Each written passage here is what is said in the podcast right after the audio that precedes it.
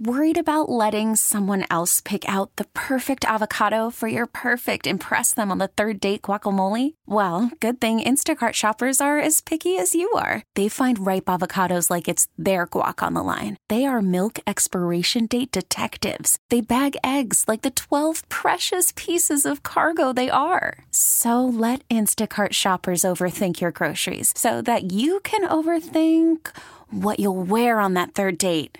Download the Instacart app to get free delivery on your first three orders while supplies last. Minimum $10 per order, additional term supply.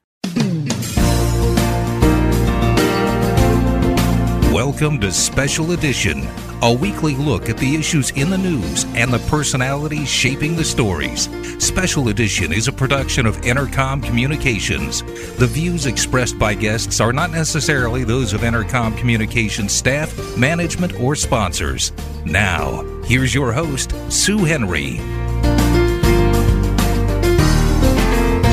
On today's program, we'll get reaction from a U.S. congressman and an invited guest of this week's State of the Union by President Donald Trump. We'll get updates on fiscal matters involving the Scranton School District, the Pennsylvania Lottery, and the revenue potential of recreational cannabis from Pennsylvania Auditor General Eugene DePasquale. And we'll learn about some changes at a Luzerne County organization that serves the blind and visually impaired as it notes its 100th anniversary. President Donald Trump gave his first State of the Union speech this week on Tuesday in Washington, laying out his accomplishments and vision for the future. We had the opportunity to speak with two people who heard the speech, and we got their reaction. Corporal Seth Kelly of the Pennsylvania State Police was an invited guest of 10th District Congressman Tom Marino. Last November, Corporal Kelly was badly wounded when he was shot by a motorist during a traffic stop along Route 33 in Plainfield Township. Trooper Kelly shared his thoughts with us the day after the speech. It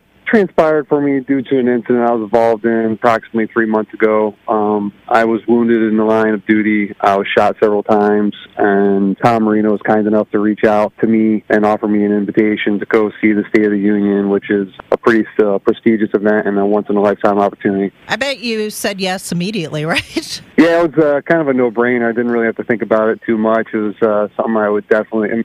I'd never have an opportunity like this again. You were not the only one, uh, Corporal Kelly, in that audience who had uh, displayed phenomenal bravery and courage during 2017. Did you have an opportunity to meet any of the people that the president highlighted last night in his remarks? Fortunately, I was not lucky enough to meet some of them because there was some pretty incredible stories of some bravery and heroism that many people did throughout our nation last year, and uh, just hearing those stories again was uh, so impressive. It was I was awestruck. Tell me a little bit um, about uh, how you perceive this speech. It's always different when you are there in person than when you see it on TV. What struck you last night about those remarks, or or what you felt being in um, the congressional chambers to see that? I personally thought it was a, a great, great speech. Um, you know, I was very impressed with it. Just uh, him continuing with his objectives and moving forward what he thinks is best for our nation. And I, I personally thought it was an amazing speech. And to be able to see it in person, it was uh, an unbelievable experience. Did you have the opportunity to meet the president? No, I was not lucky enough. But um, you know, it was. Uh, just very impressive just to be in the same room with him. I know that he often talks about law enforcement and that he often um, is, is pays tribute to people in law enforcement, and I think that's good.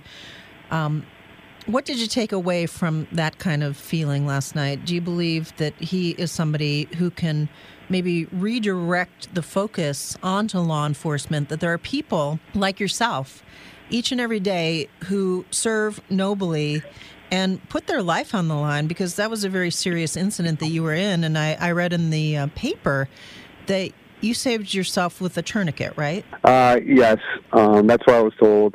Um, you know, it started the life saving process myself, uh, but you know, the first responders that arrived on scene, um, the flight crew from Penn Star, and the trauma doctors from St. Luke's, they they finished that process. Um, you know, during the whole thing, I was told I lost nearly 85% of my total blood, um, which they, you know, helped bring me back on several occasions.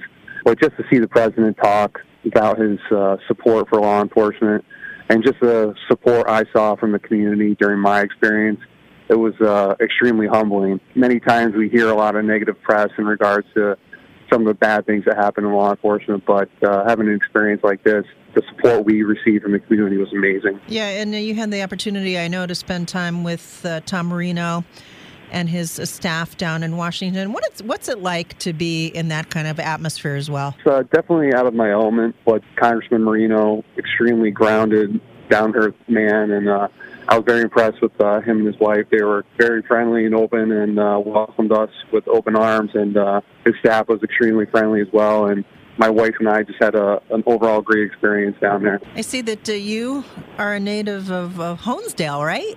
Correct. Uh, what did your family think about this? You know, they thought it was a, an awesome opportunity to be invited to such an event, such as the, the State of the Union, and uh, you know, they were just very proud and uh, very grateful that you know I'm still here to be able to attend such an event. Yeah, I, I think we're all glad uh, that you came through this, and it, it just highlights, uh, Corporal Kelly, the, the, the danger of things like you know it, it's described in many news stories as a routine traffic stop what you went through, but I guess nothing in your line of work is truly routine, right? Yeah, that that statement of like me personally, when I hear someone say about a routine traffic stop, there is absolutely nothing routine about it because it's uh, probably one of the most dangerous things that an officer can do, and something that they do on a daily basis. And you know, these brave men and women, we just go out there and do our jobs, and you know, hopefully do it to the best of our abilities, just so we can make sure that at the end of the day, we come home to the ones we love. You know, such as my wife. Yeah, you had your your wife uh, Philomena with you yesterday. What did she think of everything? Uh, you know, she thought it was amazing as well to be honored by Congressman Marino to be invited to such an event, and uh, she thought it she thought it was uh, just an awesome opportunity, and we couldn't pass it up. Corporal Seth Kelly, I'm glad you're okay, and I'm glad that uh, your your life is, is moving forward. Are you back to work yet? Uh, not yet. I, I have a quite a long road ahead of me as far as uh, getting back to where I need to be to be able to make sure, you know, I'll be able to get back and do the job that I love. But uh, I'm going to get there, and I'm just listening to my doctor's orders and. Uh, going to follow whatever they tell me to do to to the letter. Uh, I just want to make sure that uh, I get back to where I need to be, so that way um, I'll get back to full duty. U.S. Congressman Lou Barletta of the 11th District also checked in after the speech to share his impressions. Well, I, I thought this this speech by President Trump was one of the best that I've that I've seen. Um, you know, he was a, he was a cheerleader for for America, and I felt like you know he. Uh, he spoke so much from the heart and directly once again to the American people. I never remembered, and I don't know if there ever was, a State of the Union where the president uh, referred to people in the gallery as often as he did to uh, to symbolize uh, points that he was trying to make, whether it was uh, honoring our law enforcement, uh, our veterans, our military, uh, our moms and in, in, in paid family leave. Um, you know, it was just the, when he, you know, the, the, the defector from North Korea when he stood and held, held those crutches up. Uh, you know, it was just chilling. Uh, you know, how this president, you could see the pride in America that this president had. And I, I have to tell you, Sue, it, it was uh, very disturbing for me to sit there and watch, uh, watch what I saw uh, from others, uh, from the Democrats at, at a time when the president was reaching over and saying, let's work together in a bipartisan way. When, when you can't stand up, when the president talks about African American unemployment at its at its all time low, what is there not to not to be not to like about that when, when he when he talked about uh, the Hispanic unemployment at an all time low? What what is it there that disturbs you that that, that you would not stand uh, for the for the parents that lost the, their their children to somebody who was in the country illegally. Where, where's where's the compassion for Americans who were affected, or if our military? And I could go on and on. Steve Scalise. Uh, what was it that was so disturbing? You know, when the president talked about family, about in God we trust, and our military and our law enforcement, that could disturb you so much that that you would literally not get up uh, to agree. Well, these are your colleagues, Lou. Is it, what what they do? Is that how they are all the time, or, or is that just how they are when uh, television cameras are around? I don't I don't know. You work with them. What's up with them? I, I, I think this is where we are at this time in in uh, in our history right now, where uh, you know, and, and I, I believe the proof will be, you know, two things will be coming up. Uh, number one, infrastructure that that we should all agree that, that we need to come together and, and work out a plan to, to rebuild America's infrastructure because it's going to create good jobs. People will make good money and they'll spend it in our local economies. Yet we, you know, we, we all know that we have to fix our infrastructure. We don't let our house fall apart, and, and we shouldn't let our country's infrastructure either. So we should come together there. And, and, and I believe the most glaring example will be when the president went from 800,000 DACA recipients and, and increased it to 1.8 million. Uh, and that's still not good enough to to get the Democrats to say we're willing to sit at the table and work out a compromise. Then just what is it that that they want? I don't believe they want the issue to go away. I, I honestly believe that they want to use this issue. Um, if your if your your goal is is to help African Americans get a job and have a better life, then why wouldn't you be proud that more of them have done that? And so I, I just think this is where we are right now. Unfortunately, when you when you hate the president more than you love America, I think it's time to throw these people out. Uh, now, Lou, with the four pillars part of the speech, which obviously you listen to closely, uh, President Trump said uh, not everybody is going to get what they want out of this. So, what what are you willing to concede to make this happen? Well, this is a, this is a big leap.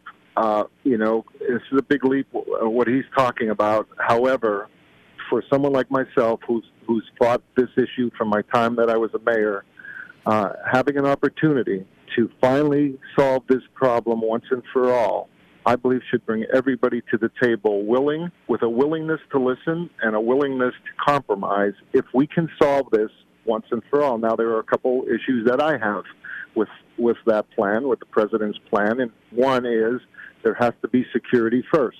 It can't be a promise. We can't have any kind of legalization with a promise to the American people that we'll we'll get to fixing the borders because that was done in 1986, and here we are in 2018 with the same problem. And I don't want to be part of anything that leaves the next generation with this problem. So that's first for me. Number one, we have to have security first before we talk about legalization.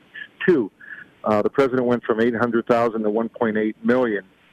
I'm very interested in, in how that that happened. Who what who are we including? And if this universe of people that that we're we're talking about legalizing, what kind of screenings, uh, uh, background checks, and screenings were done uh, to make sure and assure the American people that we're not letting any gang members in. I don't want one in. I don't want one.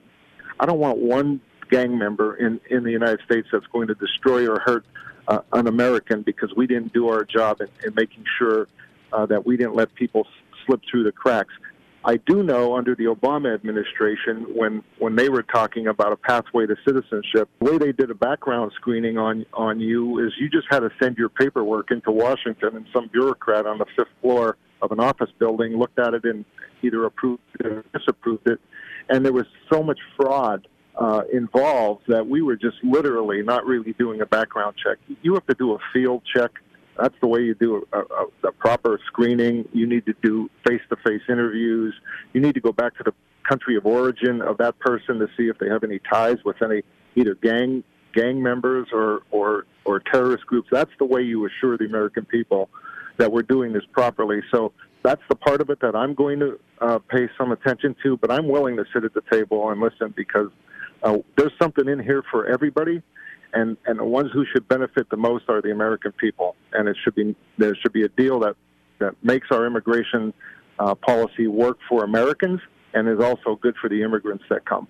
Okay, and it sounds that the the, the process that you want uh, for 1.8 million would be pretty rigorous, and I know that there is a, a suggested uh, 12 year time frame to get this done. Um, will will it take 12 years for everybody, or is it flexible? And it does sound like it's going to be costly too. So who's going to pay for the field checks and the face to face interviews and all that? Yeah, well, it, it, there is going to be a process, and and uh, you know that's why for me there needs to be there needs to be security first so that you don't have another 800,000 people here. You know, what good is it if we do this?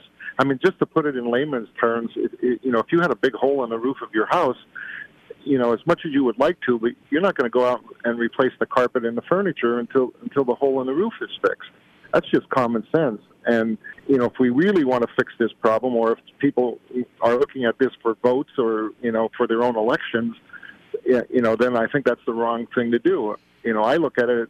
There's something here for everyone, and and if you really want to solve the problem, let's do it. But let's do it correctly. There's no reason that the greatest country on earth can't do something like this to say, okay, we're going to. There's a process in how we do this, and if people are willing to accept uh, a legalization of, of those that, that are in the country illegally, be it at no fault of their own, I don't want people in that group who who who have forged documents to get in that group and, and cheat the system and fraud the system. There's too much fraud in our government to begin with, and American people are fed up with it. And you know, this government should be able to do this in, in a way that assures we're not letting anybody in the country who shouldn't, and this problem will never happen again, and we'll be a safer and better country for it.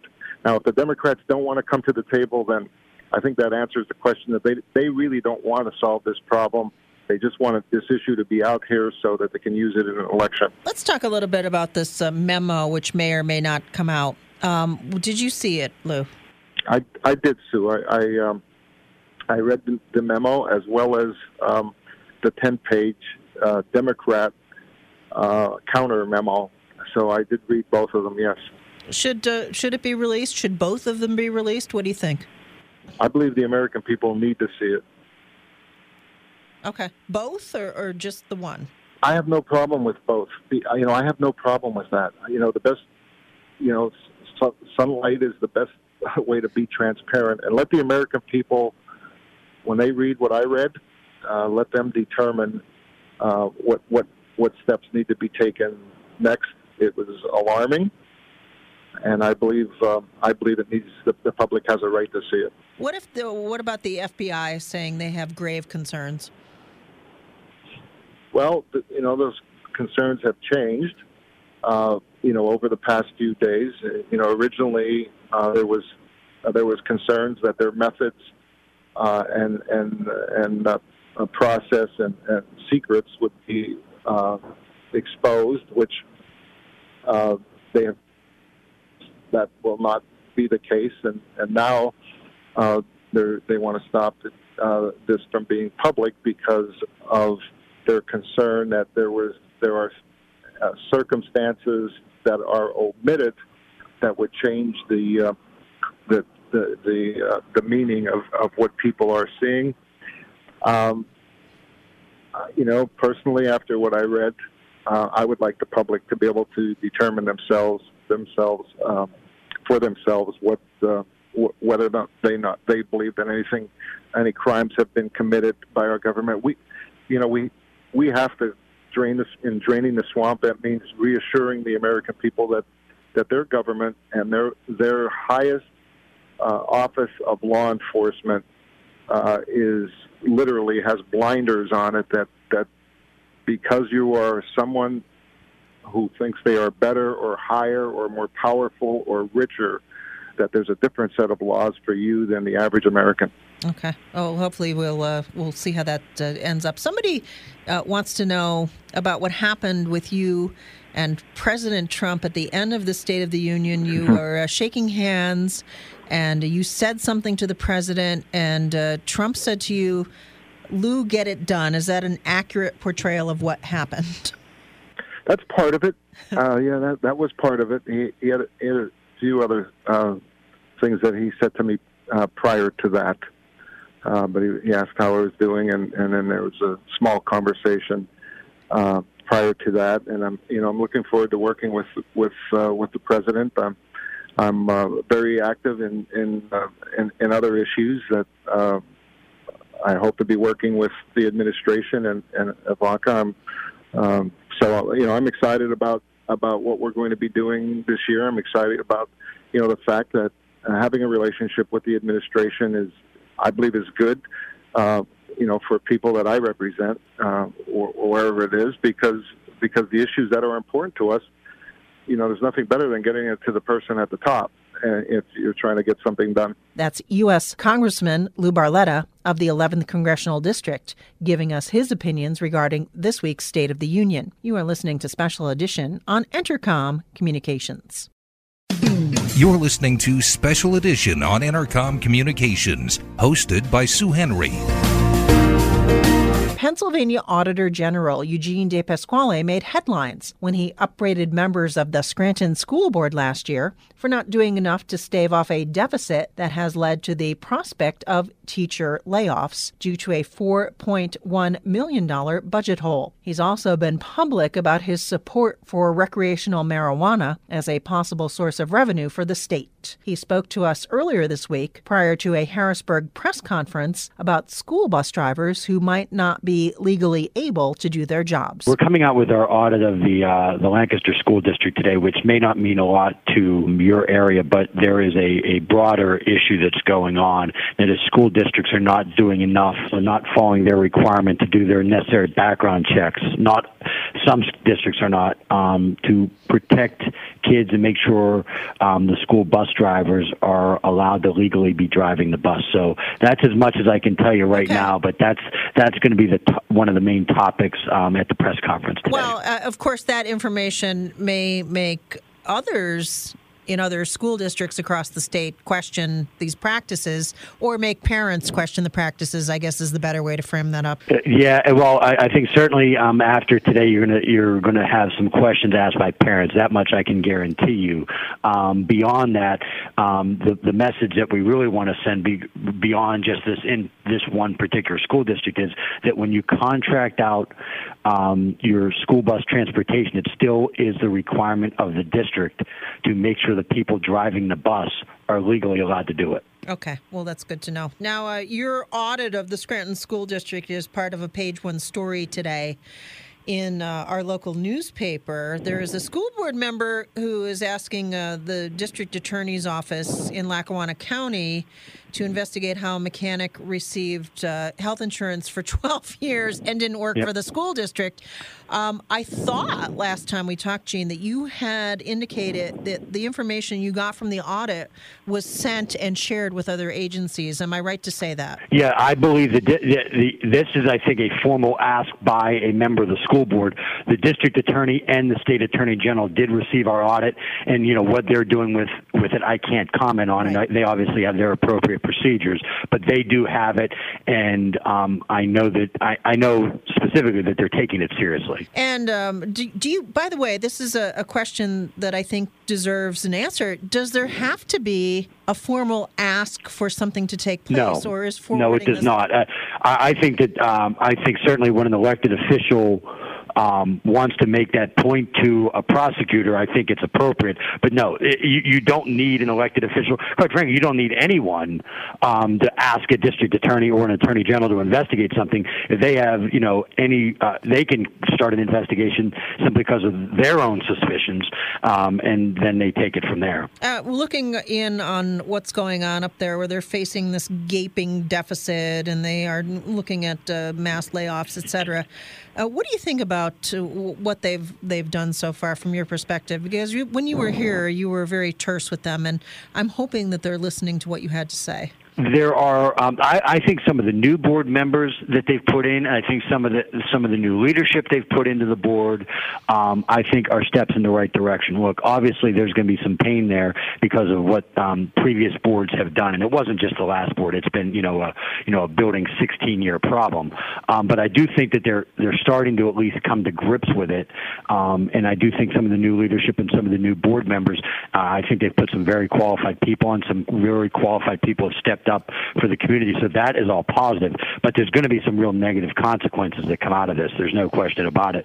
But it's a very, very tough financial hole. And in the short run, there's going to be a lot of suffering. Hopefully, um, some smart decisions can be made so that the kids of the future are, don't continue to be hurt by some of the horrible decisions that were made over the last 10 to 15 years. And of course, the taxpayers who live up there who really have been, uh, they've suffered enough. And it, it's hard to think that uh, the sins of the past might come back to affect them too. There's no, there's no question about it that at the end of the day, who's picking up the bill? It's the taxpayer. And uh, I know there was talk about uh, further state involvement, but I don't think that uh, the Scranton School District has gone down that route yet.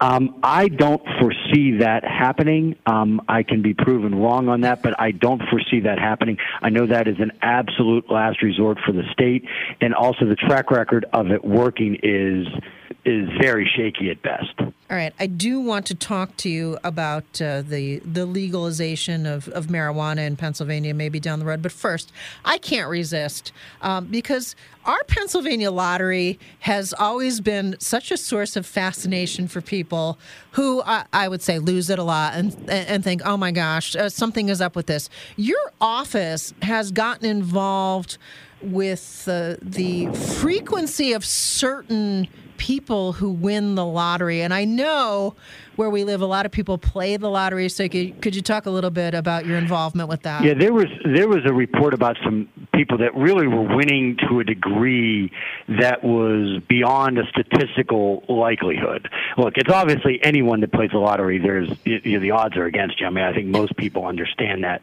So what we did was, uh, you know, first of all, met with the attorney general and his team. We had a you know strategy discussion on it, and then you know my team and I we met with the lottery. We looked over their procedures, and the most most I can tell you on that, well, not that I mean, I'm more than happy to talk about it more too, but is that we are confident that they have from when those cards get printed in Georgia, how they get boxed, the whole computer security process, to how they randomly box them, to how they randomly ship them out to the vendors all over the state, and the technology that they've done to improve the cards, take out sort of this micro scratching, which was a problem. So they've upgraded their their a lot of their security measures. We are confident that they have a very secure system. I'm not here to tell you that nobody in the world can crack the system. I'm just what our review was is that we we are confident that they have a thorough security system. What is micro scratching? Micro scratching, which by the way is someone who look, I, I I'm not a gambler, um, uh, you know, but I, but so this one was new to me. But micro scratching was an ability for um, somebody to um, whether it be the vendor, someone selling the card in the store, or someone that bought it, you can, in a sense, the micro scratching was you could do it in a way where you could find out if you had won or not, and the naked eye could not pick up whether you were actually peeling any of that. So these are the scratch off cards. There was a way to do it before they changed the technology that you sense could scratch it to a point where you could see if you'd won or not, and the naked eye couldn't pick up that you had done it. This is something I've never heard of. oh, believe me, there was news to me too. I mean, I, I did, one of the things that I, I can write down and um, sort of when I leave office. What did you learn? One of them is that there was a process called micro scratching.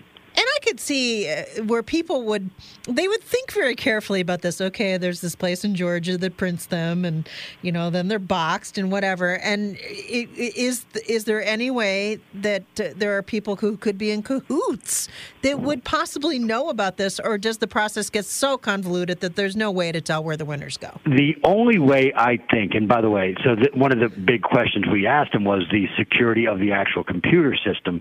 The the way you, you basically from, from the idea of knowing what the card is, you'd have to find a way to crack into the computer system in Georgia and then be able to track it to where that card is actually sold and then buy the right card, which you know, is is the the odds of someone being able to do that and not getting caught are extremely, extremely, extremely um, slim. Well, that is fascinating stuff. Now let's talk about uh, your advocacy on behalf of uh, legalizing marijuana. We understand, obviously, the the medical marijuana procedure is underway in the state, and uh, that is going to become a reality. When you say legalizing marijuana, specifically, what do you mean? I mean, it, it would have a regulation and tax uh, process simple, similar to what Colorado is doing. Colorado um, had a ballot initiative. All the elected officials were actually against it. When I say all, I mean all the statewide elected officials were against it, Democrat and Republican. And when it was put to the voters, it was an overwhelmingly um, bipartisan vote among all the voters to legalize it. The state last year brought in 129 million in new tax revenue, while opioid addiction and teen usage went down. I think how we've handled drug policy in the United States over the last 30 to 40 years has had many mistakes, and how we go about regulating uh, marijuana usage, I think, is is one of them. And I believe the time to regulate and tax it and allow new businesses to open up, have it appropriately regulated. No one under 21 could be allowed to use it. Um, and I think that, that we're now seeing from the nearly 10 states that have legalized it, New Jersey is going to soon follow them, that the benefits greatly outweigh the negatives. Okay. Okay, because there is uh, some collateral, I guess, to consider in Colorado.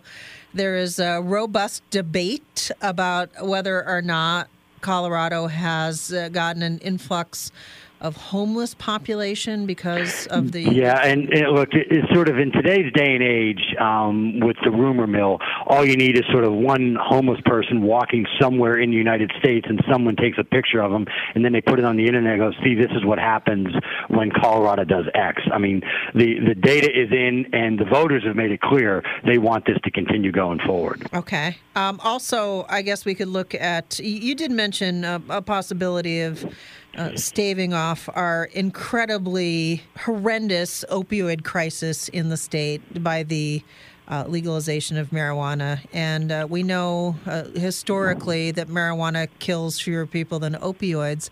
But, uh, you know, addiction can be addiction. So do you worry about uh, creating some problems with that. I know the money will come, obviously, but uh, well, there, there, yeah, there's look, there's there's no 100 percent with any you know policy decision, and this would certainly marijuana would be one of them. You weigh the positives and the negatives.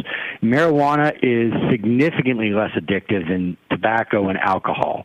Um, you know, it does have some psychological addiction. There's no question about it, but significantly less addictive than alcohol and, and cigarettes. And cigarettes, to me, are you know dramatically more dangerous than, than marijuana marijuana. Now, uh, are there some downsides? Of course. That's why you need to have an appropriate regulatory scheme that goes with this to make sure that, again, youth aren't getting their hands on it. And this is a, a key point. In most of the states that legalize, and that's why I use Colorado as an example, teen usage actually went down because, first of all, it's legal, so it takes away sort of the teen rebellious side of it. Two, the people selling it, just like, you know, when you're buying alcohol in a state store today, or now you can buy it at a Sheetz or some of these other stores you have to you have a reputable business that's selling it, and if they sell it to anyone that's a minor, they're going to lose their business license. So it actually helps keep it out of the hands of teens. But there's no question it can be bad for some people. Um, but when you weigh all the issues, I believe the positives greatly outweigh the negatives. Another thing that you've been involved in a lot and in our area is getting into auditing of things like you know ambulance companies and, and other entities uh, across the state. Are you noticing? How easily people have been able to steal from some yeah. of these entities. And I know there must be something that, like a little bell that goes off in your head that says, why aren't people doing something else to stop the stealing? And I always think about double signing of checks and other things like that. But what can some of these, you know, volunteer entities, uh, soccer organizations, Little League, whatever, what, in your opinion, because you've seen so much of it, what can they do to kind of clamp down on this? Well, we've actually put together a DVD that's on my my website, paauditor.gov, where we help. Uh, we put it together to help volunteer fire relief associations and sort of anyone else can use it. Um, to what are some of the proper techniques to make sure this can't happen? Because anytime you're dealing with cash, anytime there's the possibility that someone can steal some of it. So it's just it's just the nature of of I guess people uh, when cash is laying around. So we have outlined on my website through a DVD um, that some of the proper steps a lot of companies can take to make sure this doesn't happen. Okay, and I would hope that uh, people uh, certainly would go about and watch this because it is really chronic here and people often say it's because we have a casino but i don't know if that's always no no it, this happens in areas where there aren't yeah. casinos too it's it's what happens when people have access to a lot of cash without appropriate safeguards in place. Pennsylvania Auditor General Eugene DePasquale joined us recently to discuss issues his office is handling. To learn more, visit www.paauditor.gov. You are listening to Special Edition on Entercom Communications. You're listening to Special Edition on Entercom Communications, hosted by Sue Henry. It's been 100 years since the founding of the Greater Wilkes-Barre Association for the Blind, which has served many throughout a number of area counties, despite its name referring to a Luzerne County city. The agency recently rolled out a name change Northeast Sight Services, but the mission remains prevention of vision loss and help for those who need it when they experience changes. Sarah Paperno is the president and CEO of the organization. We have renamed the organization during its centennial year. We're going to now be known as Northeast Sight Services. Uh, we're finding that a lot of people were um, not really seeking out our services because they were really deterred by the, the word blind.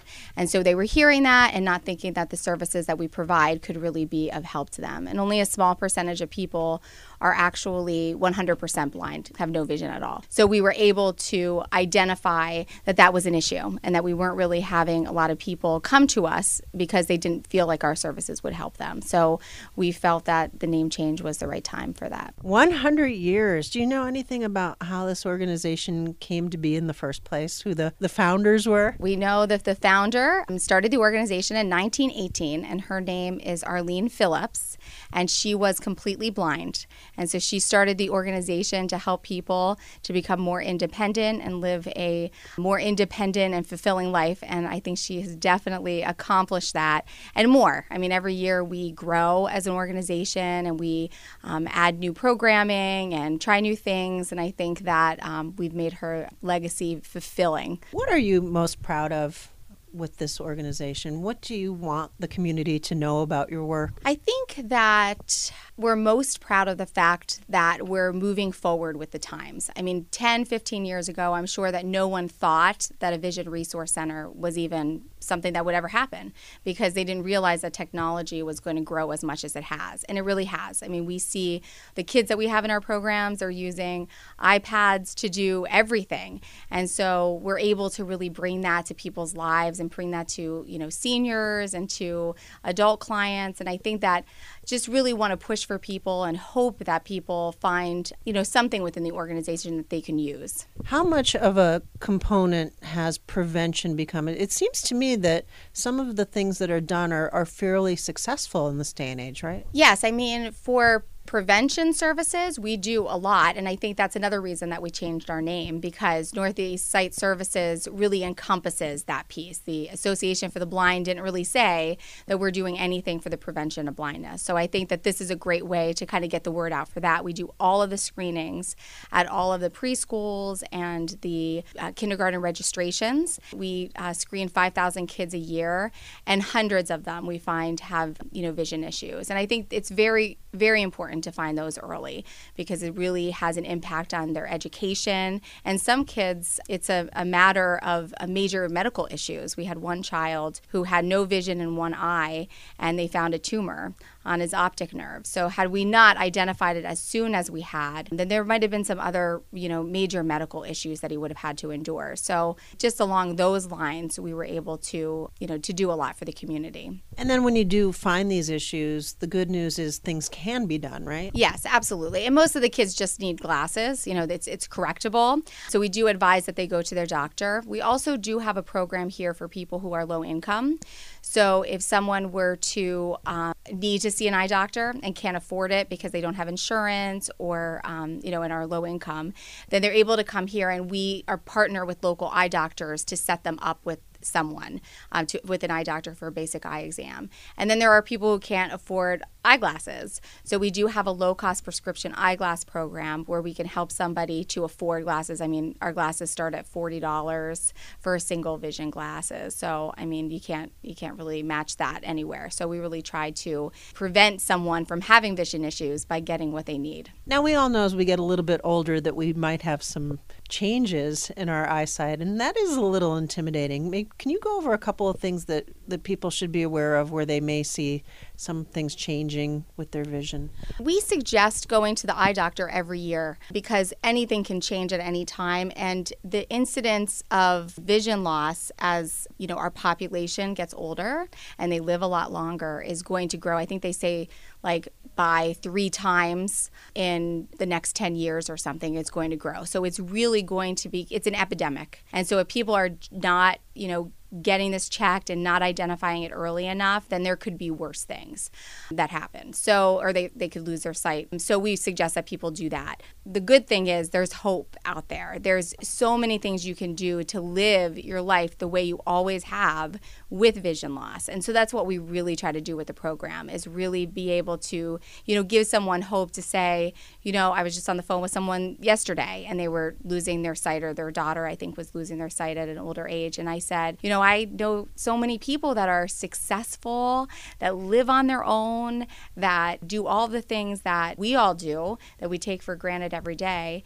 and they're able to do all of those things. They just probably need a little bit of training to do it, a little bit of tools and devices, but otherwise, you know, we're all on the same level playing field. So I think that's the great thing about it is that we're really able to identifiable you know it's something that we can we can address with you if people do have questions or concerns how do they reach out to you we do have our new website up northeast sight org. You can go on there. We also are on Facebook as Northeast Sight Services and on Instagram and all of that.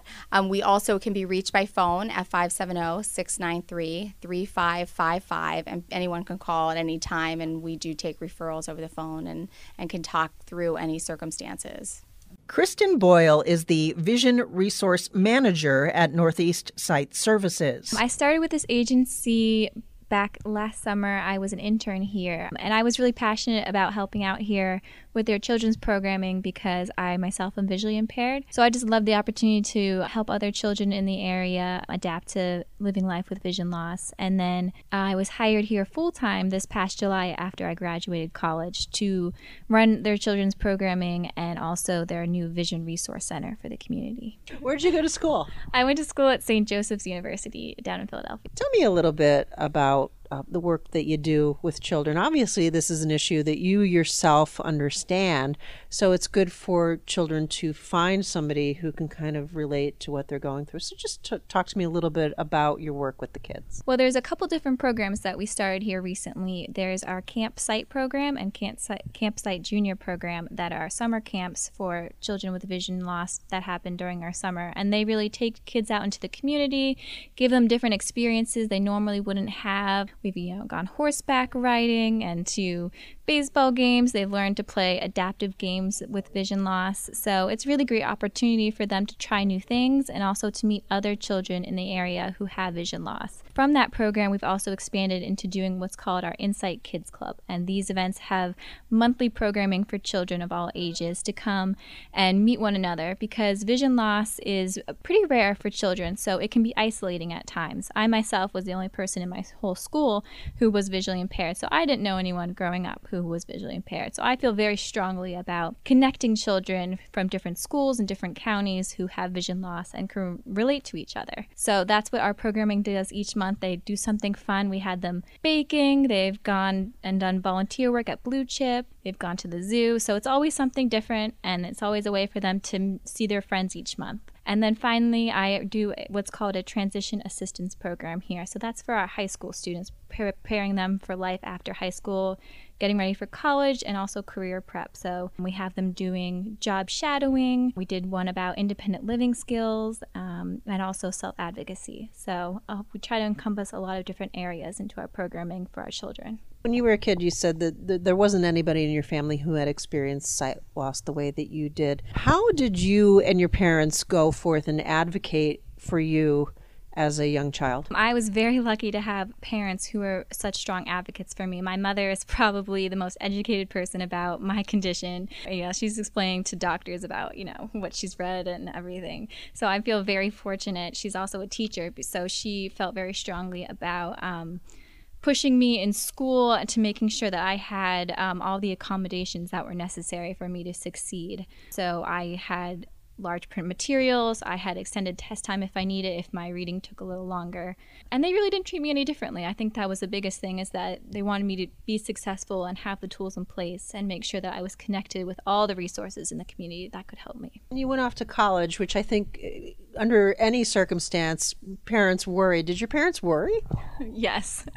I think uh, my mother was most worried when I wanted to study abroad and she actually let me did it. I don't know how I convinced her, but I did spend a semester in Italy. I think it's because one of my friends went with me, so she knew I wasn't there all alone. She even came to. That was the first time she she crossed the ocean because she wanted to come make sure I was okay. But I think it's a hard thing when parents are dealing with a child who has a disability is to you want them to be safe, but you also don't want to restrict them from doing what they want to do. So it's a tricky balance, but I was very fortunate that they let me leave the area to go to college and then also um, leave the country and have new experiences. When you uh, meet with, with parents and, children, I'm sure that there are some things right out of the gate that they're apprehensive about. And how do you tell them? I mean, your own story is really inspirational, and many people don't even study uh, abroad on a regular basis. So, how do you tell or talk to parents and children so that you tell them it's going to be okay? Yeah, I try to use um, my own example, of course, and then we also offer a parent support group here that meets a couple times a year um, for parents that are involved with our children's programming. So I also like to connect families so they could be resources for each other. Um, and I feel very strongly about telling parents, you know, you don't have to go jump all in at once, but you know, give one of our programming a try and I think once the kids get out of their comfort zone, they love it and they come back with all these stories about, Mom, guess what I did today at camp? Or, you know, this is my new friend I met. She also has what I have. So it's really great to see when kids enter the program and then how they grow throughout the years. So I think parents are always very happy they took the chance to let their kids become involved here. Who is eligible to use the services of your organization? Anyone with a visual impairment of 20 over 70 acuity wise or um, 20 degree field loss. So um, we really encompass all different ages. Um, and you don't have to, there's no financial requirement. Anyone really who meets the visual requirements can become a client here with us. And what do you find the most rewarding part about your work? I think it's when I, I meet with the kids and I teach them something new or a new way of doing something. Um, I think I love when I teach something to a child who's always been used to having someone else do it for them. Like I taught at one of our programs, I was teaching them how to like slice up, you know, cheese and apples by themselves. And some of the kids, the, their families are very well-meaning and they sometimes overhelp. So when the kids have that satisfaction, like, wow, I did that all by myself, it's actually really great to see. You also have in your facility when you walk in a, a place where you have equipment and devices that can help people with visual impairment. Can you talk about maybe some of the advancements you've seen during your own lifetime that have made things a little easier for you? Yeah, it's really great now having that center, our Vision Resource Center, where anyone off the street can come in and see all of the adaptive technologies that are now available to help people with vision loss. Some that uh, I witnessed in my own lifetime have been like the iPhone and iPads. They have incredible technologies to help me zoom in on the screen to read things. Um, they also have a lot of apps that help you um, navigate and identify colors and money. Every day there's something new. There's even technology now where the camera can scan text and convert convert it to speech and read you what something says in front of you.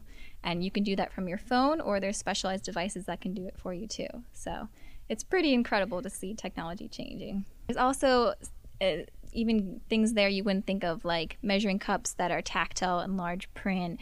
Um, stronger magnifiers than you can find in a store. There's also things to help you just label things around your house. If you were having trouble reading your recipes, you could record it with your voice and play it back later. There's also things to help you write a check. Um, really, it's so expansive. Just our whole goal is to have a place where people can come in and feel a sense of hope that even though their vision is fading, there's devices and technologies out there that can help them.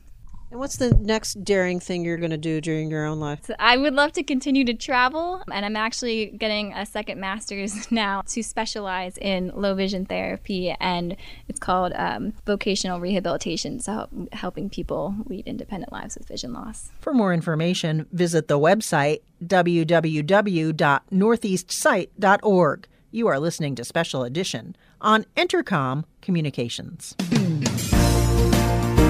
Thanks for listening to Special Edition, a weekly look at the issues in the news and the personalities shaping the stories. Baseball is in full swing. NBA playoffs are heating up, and your NFL team is gearing up for training camp. Listen to the latest on the teams you love here on the Audacy app. The biggest sports radio stations in the country, providing unrivaled local coverage of their teams, all in one place. Exclusive interviews with players, coaches, and team executives, streaming live and always available on demand. Stay in the know with your favorite teams right here on the Audacy app.